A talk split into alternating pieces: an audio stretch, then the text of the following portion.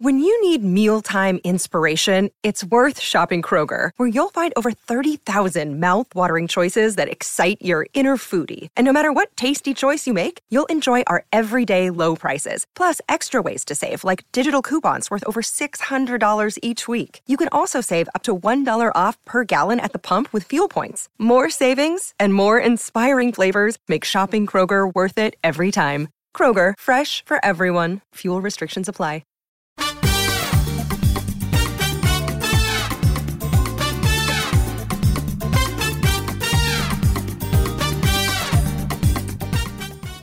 This is the Get Booked Podcast, a weekly show for personalized reading recommendations. This is episode 247, and we are recording on September 1st. I'm Jen Northington. I'm here with Amanda Nelson, and we are coming to you from Book Riot and my calendar shock. How is it the 1st of September? Rabbit, rabbit. rabbit, rabbit. Yeah, this is wild. i I'm mean, it'll be like, ready. what, the 3rd or 4th of September by the time y'all are listening to this. But Mhm. anyway, I will probably still be in shock that it's September at that point. I just am so happy. Like, I know that it- it's still summer technically. It's still 90 degrees here. The kids are not going back to school physically. So, like, nothing has really changed, but it feels good. Like, it's nice to have a new month. Like, in my brain, summer is Mm. over and now I can move on. I don't, to what? Nothing. I'm still in this house. Like, it's not, nothing has changed, but I don't care. I'm happy about it. I mean, perception is Yeah. reality. So there you go. Yeah. I did buy a bag of maple pecan flavored coffee yeah, to like give myself some fall feelings. So yeah, that's where we're at. Mm. All right. All right. Let's talk about how this show works. Welcome. if you are new, welcome. Uh, if you're returning, also welcome. We are, as I said at the top, a weekly show for personalized reading recommendations, which means you can send in your reading recommendation question and we will do our best to find you your next great read. You can send those in either via email, it's getbooked at bookriot.com, or you can drop them in the form that's at the bottom of the show notes on the site. Each episode has its own show notes post, and that's where that form lives. If you are looking for a response by a certain date, maybe it's like a birthday or travel or a holiday or something, please put time sensitive, all caps, and then the date you're hoping to hear back by, either in the subject line of the email or in the very first line of the form, and we will do our best. But if we're not going to get back to you by that date, we might shoot you an email response, so keep an eye out for those. Um, and yeah, you can ask for a question for yourself, for a loved one, friend, family, book club, whatever. we will take all of your questions. Uh, let's see. Oh, right. So, in the continuation of like the most feedback ever from last week, uh, we have some more feedback here. Uh, two different ones for the person who was looking for books about exploring spirituality as an atheist. Abigail recommends The Power of Ritual by Casper ter Kuile. And Michelle recommends Man Seeks God My Flirtations with the Divine by Eric Weiner, which is apparently a, an exploration of different faiths in an interesting and often humorous way. And then for Anna, who requested adult books with child characters, Kelsey is recommending Stephen King's Firestarter and The Gunslinger. All right. So let's see. I'm going to read our first question and then we will take our first sponsor break and we will get with the recommending. So, our first question is from Maria, who says, I'm looking for a book for my mom. She's currently bored out of her mind, having watched every TV show and read every good book. I was hoping to surprise her with a book that catches her and makes her read for hours on end. She really enjoys books written by Latin American and African writers, especially if they dwell on those cultures.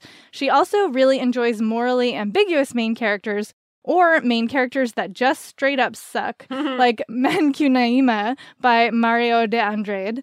Uh, a list of authors she loves includes Mia Couto, Machado de Assis, uh, Chimamanda Ngozi Adichie, Mario Vargas Llosa, and also Dostoevsky. It's a very specific requirement, which is why I was hoping you could help. All right, let us take our sponsor break.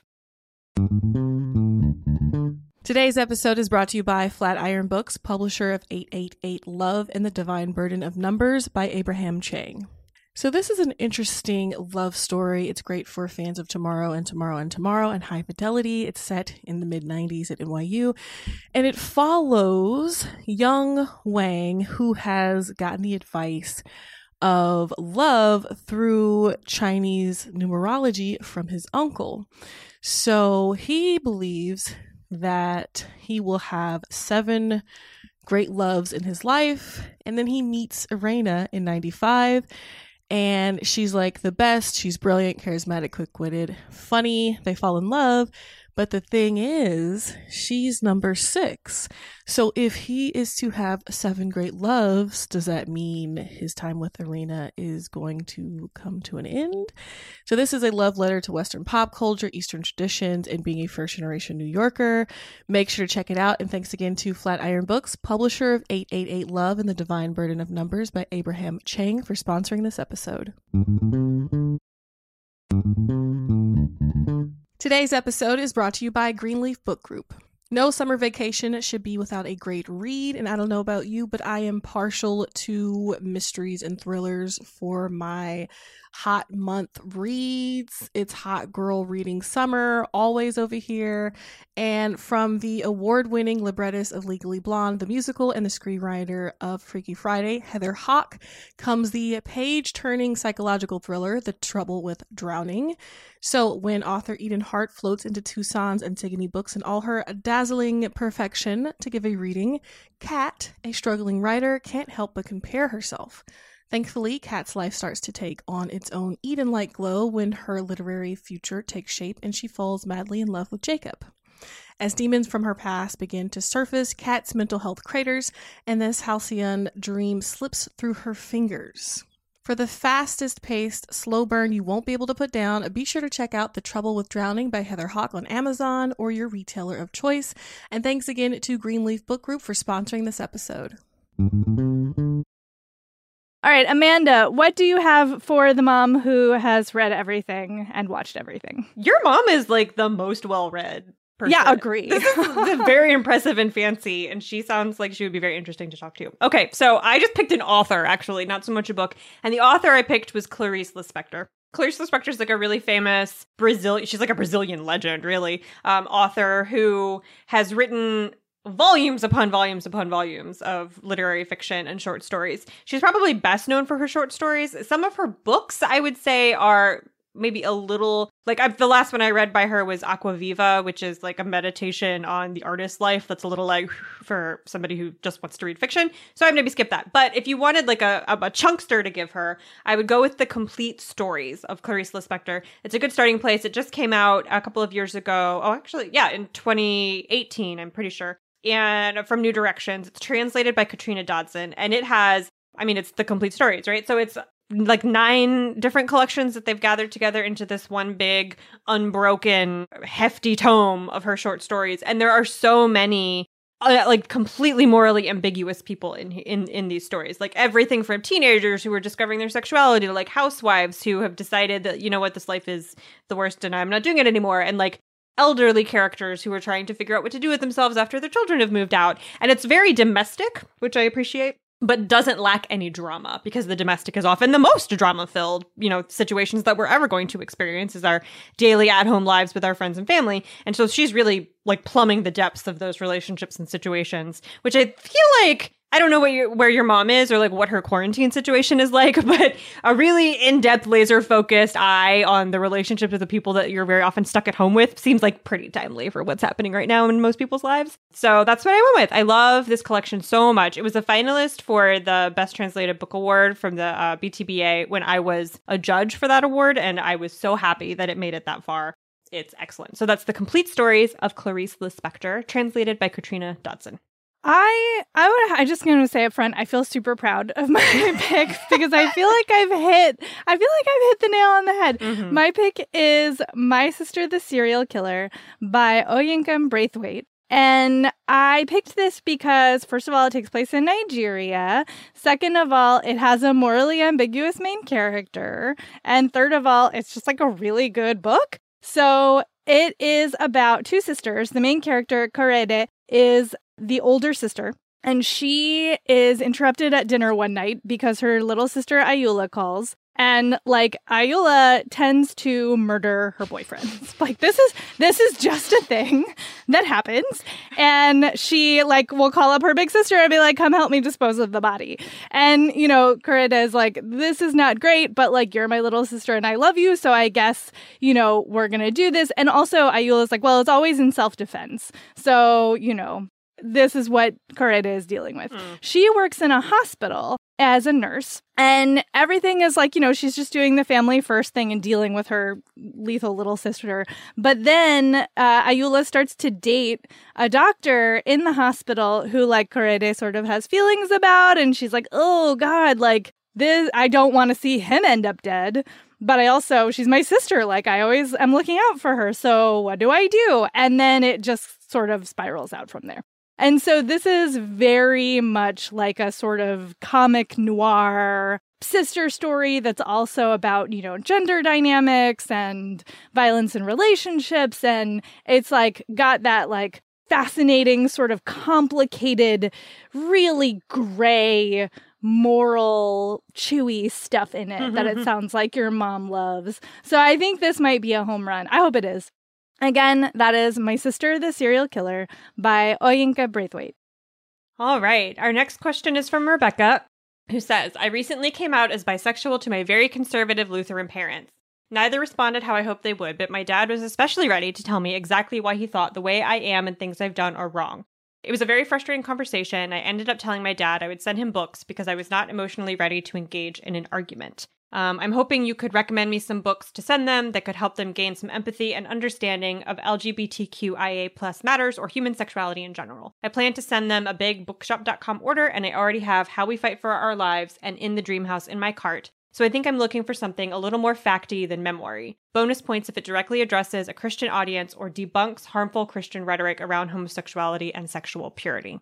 Okay, I'm gonna keep going. I picked the Bible's Yes to Same Sex Marriage by Mark Achtemeier. And I will say, like, I think this is a great pick for your parents, but it's still coming from a pretty conservative and like the Bible is true explicitly kind of perspective, which makes it good for conservative Lutheran parents, but maybe you don't want to read it yourself. Like, I don't know that it would be helpful or make you feel good about the things that your parents have in their brains that need to be undone. So, like, I would maybe skip it personally, but give it to them. So, um, Mark, the guy who wrote this book, in the early 2000s realized realized that gay people are people. Hey which is like a thing that right evangelicals tend to like not know so much. Um and he was a very conservative like if you were if you've been in christian circles for a while you probably have heard his name but he was a very conservative evangelical opponent of gay rights like outspoken activist against legalization of gay marriage, all of that. And then he had this change of heart that's really kind of interesting because it was a biblical change of heart. Like he had this moment when he realized that white supremacists and neo Nazis are using a particular kind of biblical criticism to cherry pick verses that continue to support their white supremacy. And once he realized that he was using the same lens of critical theology to cherry pick verses out of context to support his stance against homosexuality, he realized that he was doing it all wrong. Like once you have aligned yourself with neo Nazis, you're probably on the wrong side, right? Right. And so he went down this rabbit hole of theology and biblical, not literary criticism, but you know what I mean, a biblical criticism. I can't remember the name for it right now. Um, there's like an ism that whatever. Anyway, and researched all the ways in which modern evangelicals and different versions of Christianity have taken uh, Bible verses out of their historical context and out of the context of what the author of the books purportedly, uh, the purported authors of the books actually meant in order to support a very modern agenda that has nothing to do with God. And again, all of these are, you know, he's coming at it from a very particular Christian perspective that you might not share, but since your parents do, I think that they, it speaks their language. You know what I mean? Like it's going to meet them where they are which sounds like is, is kind of what they need. So that's The Bible's Yes to Same Sex Marriage by Mark Achtemeier. Yeah, I had a little trouble finding like the one that I thought was right for your parents' both knowledge and openness level. So this might not be exactly right, but it is something. I picked This is a Book for Parents of Gay Kids by Danielle Owens Reid.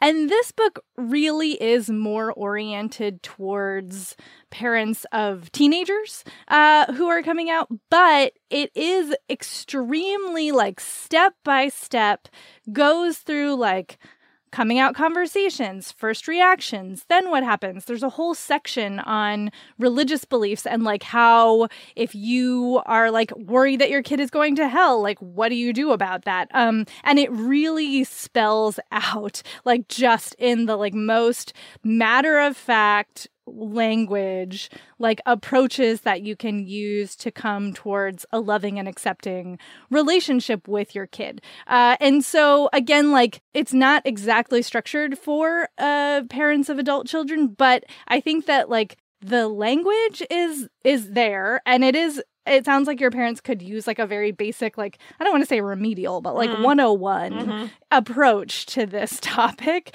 um, and this is absolutely that it is, it's like pretty gentle. Um, it's pretty fact based, and it is very specifically from the perspective of parents, as opposed to like a lot of the books that you are sending them, which I definitely think you should still send, are from the perspective of the queer person in question. But it might be helpful for them to have like, you know, a parent focused read as well. And that's what this is. That's what this is. So uh yeah. So and, and, like they could cherry pick. They could just read certain questions. If they're not ready for it right off the bat like it could be there for them when they are. I don't know. It's an option. So again that is this is a book for parents of gay kids by danielle owens reid all right, our next question is from Georgia, who says, I like romance books, but so many of them seem to rely on the guy doing nice things for the love interest and other people and being super hot while he's doing it. Hmm. Or they've both been hurt before, so they're learning to trust, etc., but not so much on shared interests that to me seem like important markers of a successful relationship. I recently finished Long Division by Jane Berenson and loved how the quirky main character and her equally quirky best friend understood each other, laughed at the same things, and he paid attention to her. Also loved how in Beach Read by Emily Henry, the main characters are both writers, and that drives a lot of their relationship. Any recommendations? It doesn't have to be a romance, but a story with romantic, strong elements. I picked for you Waiting in the Wings by Tara Frejas, which is like a musical theater romance that I adore. It was so sweet and fun and just like extremely enjoyable. And the main, there's like a little bit of like a love triangle situation. The main character, Erin, is 23 and she's like the leading lady. But even though she's always played like, you know, the one who gets the guy or who's in love, like she's never actually been in love herself. And then she, in the course of doing this show, she, the leading man sparks her interest, but she also has a really close friend who maybe has feelings for her. And like, that's confusing. So it's about that dynamic. And it is a hundred percent about like, speaking a language with a person that they get and you get and then like how does that unfold and my other favorite thing about this well there's so many things i like about this romance but one of my other favorite things about this is that there's like no like alpha hole in this. Mm-hmm. Like every everybody is nice. Like there's no there's no big jerks, which I find very enjoyable. Because it's just you know every now and then like i just want a little i just want people to be nice sometimes especially right now. And like everybody in this is pretty nice. Like the conflicts are not that somebody's a jerk. It's just that like some things just don't work out. So i i really love that. Also it's set in the philippines and like is very much about filipino theater which is very cool. Uh so again that's waiting in the wings by tara frejas. Okay i also picked a kind of like thing about performance and art in that sort of way. I picked something to talk about by Meryl Wilsner um, because when you said you didn't want to read about guys doing nice things and being super hot, I was like, well, how about one with no guys in it? Hey, no guys. Mm. There are no guys here. Um, so Jo and Emma are the couple here, and Jo is this like very powerful. She feels like a Shonda Rhimes level kind of power character in Hollywood. She's a showrunner and a writer and has just been given the opportunity to write and direct what is, I think, supposed to be like a James Bond, like the next movie in that kind of James Bondy sort of whatever universe. And so she's feeling a lot of pressure. Um, a lot of people don't think she's the right pick for this because she's a woman and she's a woman of color and like, nah, whatever. And so she goes to, I think it's the Golden Globes, and, and does not want to take questions about it. Like she's tired of talking about it. She's tired of defending herself about it. She just wants to work. So she brings her assistant, Emma, who is much younger than her. Emma's in her, I think, early to mid 20s. Um, Jo is in her 40s. And so she brings her assistant and is like, Your job here is to stop people from talking to me, which, like, can I get an assistant whose job it is to stop people Yeah. from talking to me? so, Amanda's life goal. right? Like, just be the buffer. So her job is to be the buffer, to be Jo's buffer. So they go to this party. It's I don't remember if it's the Emmys or one of those big shows or award shows, and they actually have like a great time. Like Jo and Emma are laughing and telling each other jokes and had a, a bunch of fun. And then the paparazzi took a bunch of pictures of it because, of course, they did. Um, and it ends up all over the gossip columns that they're dating, which they're very much not when the book starts. And they're both kind of upset about this because Emma does not want her career in Hollywood. She doesn't want it to look like she's getting what she's getting because she has a relationship with her boss who's very powerful. And Jo doesn't want to contribute to that in any way because Emma's very talented in her own right and is was about to leave the assistant position and go um, off into something like a more powerful position in Hollywood anyway because she's very competent. So they like kibosh that, right? The problem is they do actually kind of like really like each other a little bit and would like like it to be true, but we're just pretending we don't and this is really complicated and away it goes. Shenanigans ensue as they both try to deny their feelings for each other.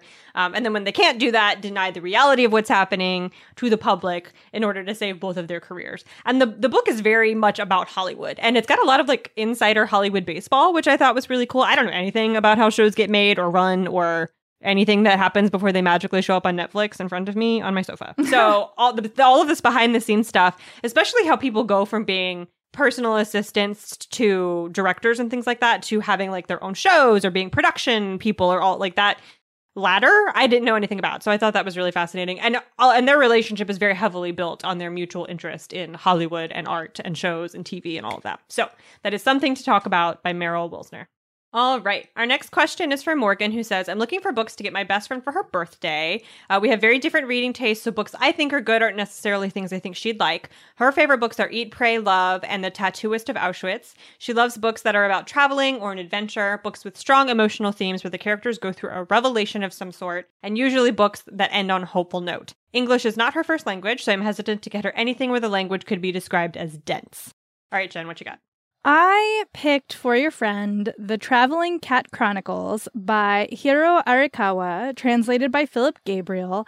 And this one is on my TBR. It's actually it's super highly recommended by several rioters. I went checking because I thought it looked perfect to me, um, but I wanted to double check. And it is a road trip novel about a guy and his cat. Like, first of all, adorable. Like I'm making heart eyes. You can't Mm. see me, but my eyes are hearts right now.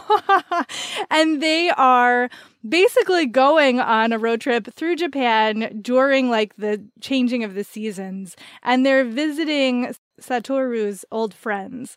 And the cat is the narrator. And so like it, you're getting this like cat's opinions on all of these people, including like somebody's got a dog. And so, you know, the cat has feelings about the dog. But there's like a point to this road trip that the cat doesn't know. And, you know, the it eventually, you know, becomes revealed, I guess I will say. And there is like a lot of emotional weight to the book.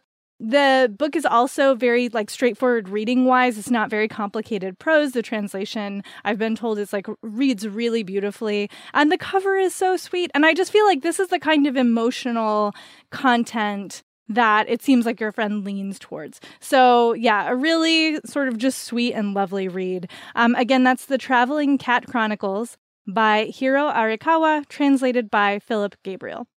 Okay, I picked From Scratch by Tembi Locke, who I just learned is like Attica Locke's sister. Yes. That's just mind. Yeah, the day that I figured that out because of Instagram, my head absolutely exploded. I just can't. What? How? You know these families that produce these uber talented people. I whatever. That's fine. I need to join one of them. How do I get in on that? Um, okay. Anyway, so this is a memoir. Tembi Locke was a is a professional actress, but was in college the first time that she went to Florence and to, to Italy, and she's there like you know doing the student thing. And she meets Saro who's like this very you know hey hey hey Italian man uh who lives in Florence. And they fall in love and you know he like pursues her like we're getting married we're gonna have a family like you're the one for me blah blah blah etc and she's like well this is complicated because like again, college student and an American, and she is a black woman, and his traditional family from Sicily doesn't like any of those things. None of those factors make them happy. And so um, they decide to do it anyway. So they move to Los Angeles, they get married, move to Los Angeles. Um, both have really fulfilling careers. She becomes a pretty well known actress, he is a chef they adopt a baby girl and like have this family and then start to reconcile with his family in Sicily. Like his parents start to come around, like literally come from Sicily to LA, which is like a whole hilarious story in and of itself because like they've never left their village. So getting on a plane and coming to Los Angeles is like this amazing culture shock for them. And then just as their family starts to kind of heal in that way, Saro, her husband, gets diagnosed with cancer and he dies. He dies very early in the book. So, like, this is not, you know, you're not like going to sit with that forever. Um, so he dies and she has this child. I think her daughter is seven or eight at the point when her husband passes away and he leaves her some land in Sicily, like family house kind of a thing. And so she decides that she wants her her kid to stay connected to Saro's parents and that side of her uh, heritage and her family. So they go to Sicily every summer. And this entire memoir is about Tembi like becoming closer and closer with his family who speak like no English. So she learns Sicilian and teaches her child. They stay there all summer and she gets really ingratiated into this village. Like she becomes friends with everyone. She becomes very much like an insider you know that that kind of small village thing where like when strangers come in everyone just stares at them weird. She finds herself i've never forget this part where she like finds herself staring weird at like a tourist who's accidentally wandered into their village. She's like what are you doing here? You know it's just hilarious because that person's like you're an american. She's like shut up. Get out. It's, it's so good. And you know it reminds me a lot of eat pray love in that like American woman goes to another country to find healing, sort of a thing. But it is obviously different because she's finding healing in her fam, like her, she has family there, and she's bringing her child there, and she's not traveling the world wandering around until she finds herself. She like knows herself very much and had a life that she loved that was taken from her, as opposed to like Elizabeth Gilbert's story where she leaves it on purpose. Tembi never wanted to leave it, but she had no choice, and so now she's just trying to figure out what she wants to do and how what kind of parent she wants to be while she's in a beautiful Sicilian village, as one does. So there, it's very hopeful. Uh, even though it starts with like this, you know, big tragic event, it ends on a very hopeful note. She develops a really great relationship with her husband's parents, even though they were started off as like very difficult and racist and kind of the worst. And so it's like it's just nice, like it's nice and heartwarming, and the food is great. A lot of uh, some of the stuff is written in Italian, so you can get a little bit of that. And there are recipes, which is always nice. So that's from scratch, a memoir of love, Sicily, and finding home by Tembi Locke. All right, let us take another sponsor break. Today's episode is brought to you by Avid Reader Press. So, this next book is a really fun sounding mashup of different genres. There's a little time travel, a little romance, a little spy thriller action going on. So, in the near future, a civil servant is offered the salary of her dreams and is shortly afterward told what project she'll be working on. A recently established government ministry is gathering quote unquote expats from across history to establish whether time travel is feasible for the body, but also for the fabric of space time. This is an exquisitely original and feverishly fun fusion of genres and ideas. The Ministry of Time by Kaliane Bradley asks, What does it mean to defy history when history is living in your house? Kaliane Bradley's answer is a blazing, unforgettable testament to what we owe each other in a changing world it kind of gives Outlander meets Cloud Atlas, or If the Time Traveler's Wife was written by Sally Rooney or Colson Whitehead. Make sure to check out The Ministry of Time by Kaliane Bradley. And thanks again to Avid Reader Press for sponsoring this episode. Today's episode is brought to you by Disney Books. Do y'all like Caribbean mythology? What's more, a thriller inspired by Caribbean mythology? If you do, I got something for you. A must read thriller that draws from the darkest corners of Caribbean mythology from acclaimed author Sarah Dass, who crafts a chilling tale of magic, murder, and how far we'll go to protect what's ours. It's perfect for fans of Angeline Boulley and Tiffany D. Jackson. So, unlike other people on the small island of St. Virgil, Selena da Silva does not believe in magic. She has a logical mind. She likes botany. She wants to study pharmacology. But but then her mother gets sick and she's tethered to the island and she has to make money. So what does she do? She cons a couple gullible tourists with these useless talismans and phony protection rituals. But then one of the tourists ends up dead and at the center of a strange string of murders. And the truth Selena has been denying can no longer be avoided. There is evil lurking in the forest that surround St. Virgil. Now, to find out what that evil is, make sure to pick up It Waits in the Forest by Sarah Dass. And thanks again to Disney Books for sponsoring this episode. Our next question is from Mallory, who says, Help! I'll be teaching second grade this year, and I am looking for diverse chapter book read alouds, not early chapter books that the kids can read independently. I have thankfully found plenty of those, but books that are a couple grade levels above. My ideal would be in the vein of Roald Dahl or Judy Blume, stories that are interesting, introduce beautiful and sometimes challenging writing, and feature children of color. So we have a great post uh, by the way, of read aloud books for middle school that I'm going to leave you a link to in the show notes because there are a lot of more recommendations there that may help you out. My pick for you is The Season of Styx Malone by Kekla Magoon, which I adore. It's so sweet and fun, and I think it would make a great read aloud. And it is just, ugh, it's so fun. It's a summer story Caleb Franklin and his brother Bobby are they live in like a very small town in Indiana, and I think this takes place in like ugh, the 50s or 60s. I want to say it's something like that. Could be 70s. Anyway, it's slightly historical, but it's not. Nobody has a cell phone. I guess is what I'm saying. but otherwise it's like a pretty classic summer story and they are getting into all kinds of trouble including that they like attempt to trade their they in fact succeed in trading their baby sister for a bag of fireworks which their parents are understandably not jazzed about Sure. Yeah. yeah. So they have to like hide the fireworks. They're in trouble. In the course of this adventure, they meet their new neighbor who eh, whose name is Styx. And he's like 16 and he's super cool and he's like, "Oh, I'm going to introduce you to this like this cool thing called the Great Escalator Trade. We're gonna like, you know, the reason you wanted the fireworks was so you could sell them to buy a scooter because they like they wanna they're like in small town and they wanna go explore the big world. So they're desperate to get a scooter, but they don't have the money. And Styx is like, well, I'll show you how to like trade a small thing for a slightly bigger thing until eventually we'll get you to the scooter. And they're like, cool, awesome. Like this teenager's gonna show us how to buy a scooter. And so they spend the whole summer like doing these wacky like tasks and trades with Styx. And over the course of the book, you start to, you as an adult, start to understand some things about what's going on here, what Styx' home like is like, and why uh, Caleb is feeling so very, a little bit like claustrophobic, and why his parents are so strict. And there's a lot of opportunities here to talk about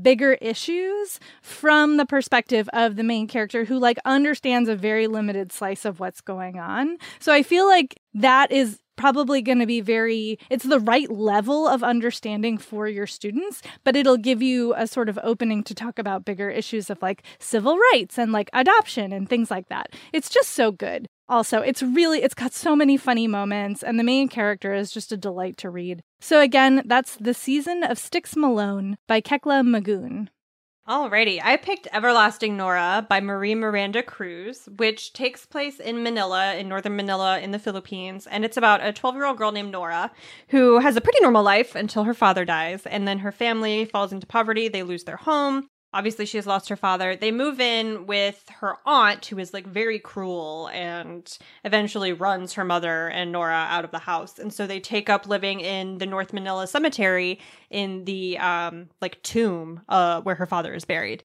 And that sounds I know how it sounds, but that's pretty common. The North Manila Cemetery is the largest shanty in um in the Philippines. And so that's like not unheard of. And so she lives there with her mom and they both work as laundresses, like doing washing for people where like when they can get the work. Um, Nora is not going to school anymore because she can't afford it. The school system there is not like it is here uh, with guaranteed public school for all kids, and so they're working. And then her mother does not come home one day, and so she has to. Nora has to figure out, you know, she has to go to their job and earn money to eat, but then also figure out where what happened to her mom. Her mom has a bit of a gambling problem and has been and like stays missing for long enough that the community starts to get involved. And so this little girl just like becomes a detective. She commits a few petty crimes, like breaking and entering, minor breaking and entering, in order to find her mother. And she just becomes this like superhero, trying to both survive and save her mom from whatever, you know, thing has befallen her that's caused her to go missing. I really love this book because the community aspect of it is so strong. Like the neighborhood where Nora, it's not ignored that that her living situation is strange, uh, especially for an American audience. But it's not fetishized either. Like these people who live here have very like lives that they enjoy. They go to jobs that they like and they have they craft their homes into comfortable living spaces for themselves and they're just like normal human people trying to, you know, make their lives better where they can, enjoy their days where they can work and rest where they can. Uh, and so these people come together to help Nora find her mother and to help keep her going while this like weird situation is occurring and to also help her contact her other relatives who live in the States or who live in other parts of the Philippines to get her out of living in this uh, tomb. So there's a lot going on, but it is fascinating and it's super fast paced and I think would be really, really great for a read aloud because you're just like in it, right? You know, like you cannot stop reading it and you want to know what happens, which is always so much fun when you've got kind of a captive audience that you want to keep captive and engaged. So that's Everlasting Nora by Marie Miranda Cruz. Uh, before we move on, I feel like I didn't say out loud, so I just want to say it really quickly that um, Kekla Magoon is a Black American author, and the characters in the season of Styx Malone are it's a Black family. So I didn't say that out loud, so now I'm saying it. All right. Our next question is from Sophia, who says, I'm an avid reader and have been for 10 years. Over 10 years, I went through a great period finding a lot of books that were deeply impacting me, but in the past year, I've struggled to find books with that deep emotional resonance. I love contemporary works about complicated women, fiction and nonfiction. Some of the books that I've loved in the past include Fates and Furies by Lauren Groff, both of Sally Rooney's books, though I preferred Conversations with Friends, The Wrong Way to Save Your Life, and The Rules Do Not Apply. I've been feeling uninspired with everything I've read lately, and I'm hoping to find something I can fall in love with and something I will think of often, which is true for all of the books I mentioned above. All right, Jen, what you got? I picked Please Look After Mom by Shin Kyung Suk, translated by Chi Young Kim. And it's been several years since I read this, so I apologize. I don't have exact trigger warnings for y'all. If I recall correctly, there is violence against women um, in various iterations. So just like a heads up on that. Um, and this, when I was I was thinking about the books that you named and like the themes that you're talking about, and this book is sort of a multi generational, complicated story about uh, mother and daughter. I mean, you also get the husband and the son's perspective, but it really is 100% about this mother and then her relationship with her children and her husband. And uh, the sort of instigating plot line is uh, Sonyo is the mother, and she, when she's 69, she is separated by crowds from her husband as they're getting ready to board the subway station in Seoul in Korea and she vanishes and they can't find her. They, you know, put up missing posters, they fight about, you know, do they offer a re- reward? What picture do they use? blah blah blah. And in the process of this, the family realizes like they don't have any recent photographs. And then they're like, I mean, do we even know her? Like it's it's very much about how women can be reduced to a role like mother and that that's all sometimes people see about them when in fact they have these you know rich inner lives and histories and you know their own traumas and griefs and dreams that may or may not have been realized. And it's very much a book about like what women, especially in previous generations, have sacrificed, what they have been through um, in their lives, and how do we reckon with how we see our mothers. And it's it's so tangly and it like gets dark in some places and it's it's very much a story about female like dismissal, I guess is what I'm saying. And I feel like that sort of tangly, complicated, like, what does it mean to be a woman? How do other people see you? is a thread that runs through some of the other picks you loved. So I thought this one might do it for you as well. It's mm. beautifully mm. written and beautifully translated. And I have thought about it regularly years after reading it. So I think that it could do that thing for you. So again, that's Please Look After Mom by Shin Kyung Suk, translated by Chi Young Kim. All right, I picked The Vanishing Half by Brit Bennett, which has trigger warnings for domestic violence and racism. I read this a couple of weeks ago and I've been thinking about it ever since, like ever since. And it has a bit of that Fates and Furies thing of, of two kind of dueling narratives on the same events. So you get two people's perspectives. So this is about twin sisters, the Vignes twins. Um, they're identical. They live in Louisiana and they're growing up in mid century I think it's like the 50s, because that's the middle of the century. Good job, Amanda. They're growing up mid century in this very small community in Louisiana. Um, that's a small black community, but it is purposefully segregated by the people who live there to only include very light skinned black people, people who could pass for white. And like they they intermarry.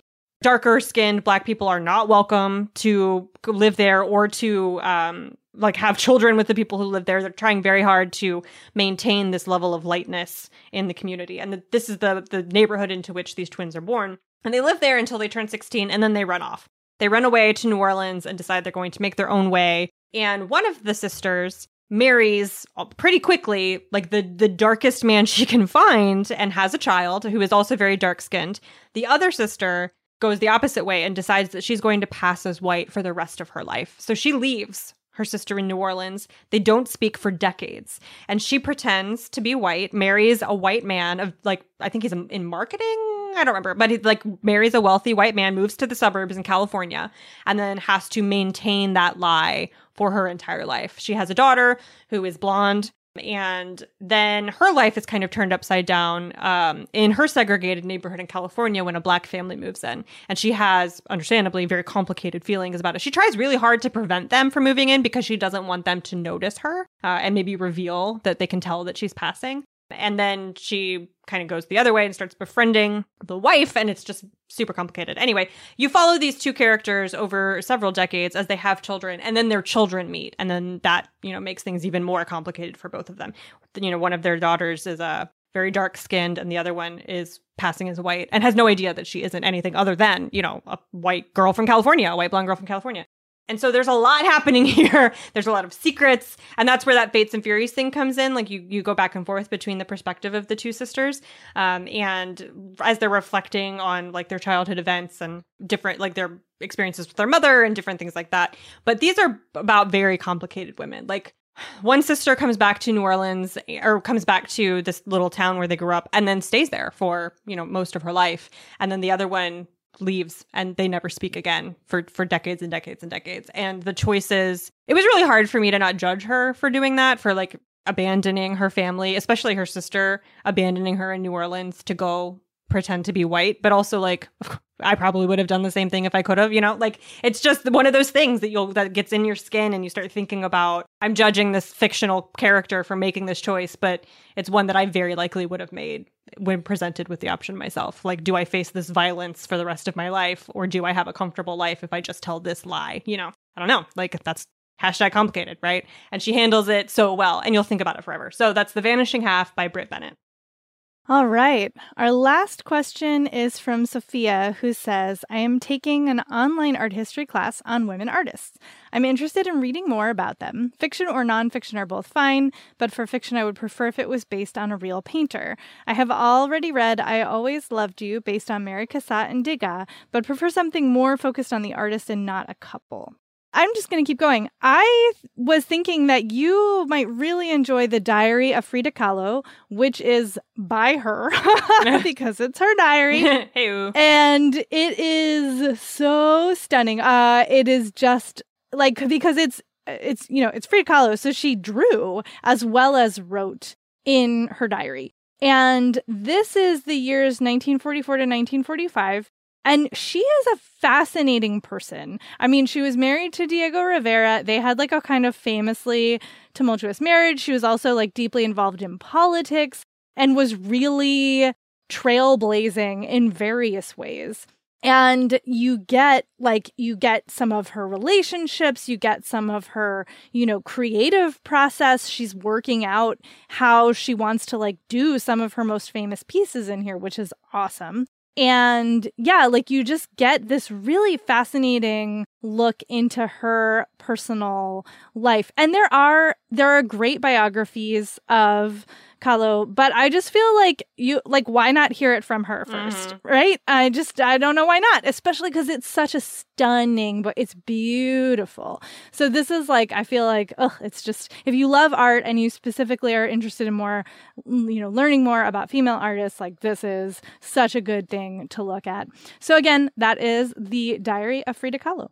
I picked Blood Water Paint by Joy McCullough, which has trigger warnings for rape and torture. This is a YA novel in verse, so it's poetry, um, told from the perspective of Artemisia Gentileschi, who is an amazing 17th century Roman painter. And she has, man, just got all the fa- just beautiful paintings. Like she was so talented and angry, and you can see it, and it's just violent and anyway, I love it. She she paints these religious scenes from this kind of proto-feminist perspective that I just fascinates me. Anyway, so she uh, had her mother died when she was 12. And so she had to either she was given the option of either like going to work with her father who was also a well-known painter but whose name I don't remember and that says something, right, about Artemisia. Um, and so she could go like be an assistant in his studio and like grind paint and whatever, be an intern basically, or she could join a convent. And she decided to obviously go become a painter, like go work for her father. So she does that. And she she is in his, you know, studio for years and years until she becomes 17 or 18 and then she has started becoming obviously a recognized talent. Like the older she gets and the more work she does for her dad, the more other people start to realize like, "Oh no, this is she's her own, you know, kind of thing." And then she starts to become mentored by one of her father's other associates and he rapes her and she decides to press charges, which in, you know, 1620 is like, I'm sorry, you're going to do who and the what now? Like, nobody wants her to do this. But her father encourages her. Her father is very much like, we're going to take this man to court. And so they do that. And she goes to court. To, she presses charges against this man. And he was already a known rapist and was suspected of having murdered his first wife. So the fact that it was already this difficult to get him to court, even though everyone knew that this is the kind of person he was, just goes to show you like how crappy it was at this time, at that time, and kind of now, but also at that time. Um, and so she is put on trial, not him, her. She is put on trial to bring her accusations against this man. Um, she is literally tortured and it's it's not just torture it's torture that's designed to like break her hands so that she won't be able to paint again if she's lying like it's a very much like a witch duck sort of thing. Like if you are lying you die. If you aren't lying like st- it's still gonna suck. But like she g- went into it knowing that this was going to happen to her but she so much wanted to like have her voice heard. So obviously not an easy book to read right? And the fact that this was ya was like shocking to me but it's not it's not easy. It's it's full of rage and and bitterness and anger from the beginning and it starts before she's raped. So like she's got stuff to say from the jump and then you follow her through this whole ordeal. Um, and she went on to be a like super super well-known painter and this dude who was also a well-known painter at the time goes to jail and like no one remembers his name now. So it's just a journey, right? like it is a journey. It's a journey. So I really recommend it. And then I also recommend going to look up all the paintings. She's got a painting of Judith slaying uh, Hol- Holofernes, um, I think is how you say his name. And it's just an angry lady cutting the head off a guy who tried to rape her. Like it is amazing. And it's from the Bible. And it's just, you can feel it, you know, like that visceral. Anyway, I'll stop talking about it. So that's Blood Water Paint by Joy McCullough. I, f- I feel you though on Yeah. all of the above. Yeah. I feel you. It's a lo- it's a lot. It's it's worth reading. It's a whole lot. Yeah. I, is that our show? That's That our is. show. That is. Here we are. On that note. uh, always. I mean, it's so rare when we end on a happy note. It is. You're right. Oh, well, let's see. Thanks go out to our audio editor, Jen Zink, who makes us sound as good as possible all the time, forever. Thank you, Jen. Thank you all for listening. We super appreciate that. We also appreciate it when you leave ratings and reviews on Apple Podcasts. So if you haven't done that already, please do. It helps other folks to find this show, and we do love to see the feedback. Thanks to our sponsors who help make the show possible. And in between shows, you can find us on social media. Amanda, where are you? I'm on Instagram at I'm Amanda Nelson. I am also mostly on Instagram these days at I am Jen IRL, and that is spelled I A M J E N N I R L. And we will talk to you next time.